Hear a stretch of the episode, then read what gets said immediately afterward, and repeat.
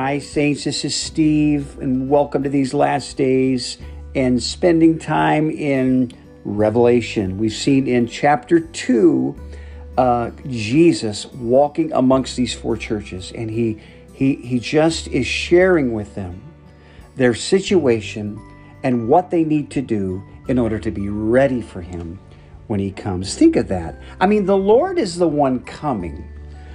And yet he's the one who is saying, okay, now here's what you need to do in order to get ready for me. Usually, when someone's coming to my house or to my home, they're not walking amongst my house saying, well, now when I come, I, here's what you need to do. This is this is what you should know about me.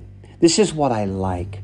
This is what pleases me. No, we just hope that we, we do the best we can when someone comes. But here we have the Christ who is coming to receive us as his church, walking amongst our churches, using seven churches here to help us get ready and overcome things so that we might be better prepared.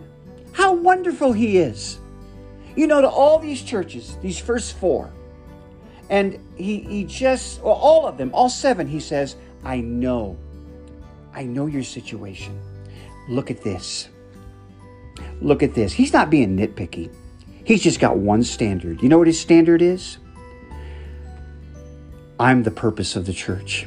I am the church. I am the reason why the church exists. You are my body. So I know what should be in your fellowship. You know what it should be? Just a simple enjoyment of the Lord's life. That's it. That is it. If you need help with this, go back about 20, 25 episodes ago when we went through Ephesians and look for, for episodes that talk about the church. What is the church? And listen to those. If you don't know what it means to truly be a Christian, understand that. Go back to episode one. What does it mean to be a Christian? What does it mean for Jesus to live inside me? What is his eternal purpose? Go back and listen to those that we might be ready. But the Lord has a simple desire that we enjoy his life. Ephesus, I want to be the tree of life to you. Smyrna, I want to be the crown of life that you're wearing. Pergamus, I want to be your daily bread of life that you eat rather than the world. Thyatira, I want you to come out of that corrupt apostate church and I want to be the bright and morning star. I want you to be ready for me. I want to be the light of life. This is the Lord's word to us. How is your enjoyment of the Lord's life today? Is it just a segment of your living?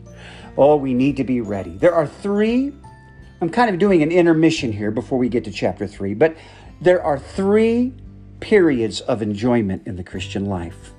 That first period is from the time you're saved till the time you die, or till the time Jesus comes. In other words, the church age. You are to be enjoying the Lord with your whole life, and whatever is not of the Lord, may He point it out. May you hear Him. May you hear what the Lord is saying to the churches so that you can be ready in your own life, in your own church, to deal with that so that you're ready when He comes. You can trust Him. He's the one who's coming, He's the one that's helping you get ready. Just love me. Just make my life your life. Make the church life a simple enjoyment of me. Amen. So we have this opportunity to just enjoy the Lord's life. So he says, overcome this, overcome that to all the churches. And then there's that second age in which we can enjoy the Lord's life. That is during the millennium. Now, the millennium, God deals with the Jewish covenant and the Jewish people, but He also continues to deal with the church.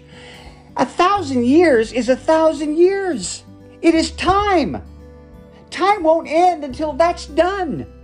There is time to deal with us, but oh, wouldn't you rather just enjoy the Lord's life now to His pleasure? Be ready when He comes, or be ready when you die. And then when you're there in the millennial day, He says, Well done, thou good and faithful servant.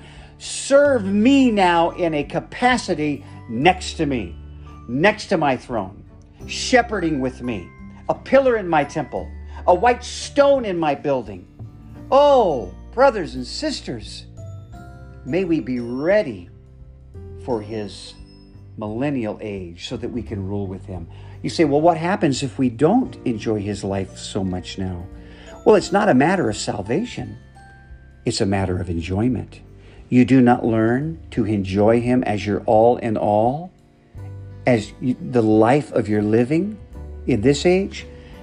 You will learn during the millennium. I don't know what tasks the Lord will give you, but we will understand that we did not love him as we should in this age, and he will deal with us in that millennial age. All of us will give account.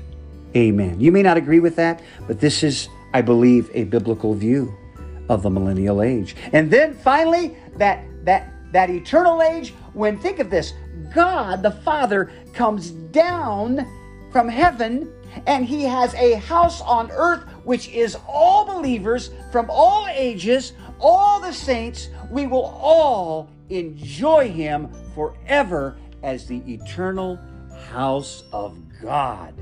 God will find enjoyment, and we will find the fullest enjoyment ever. Amen.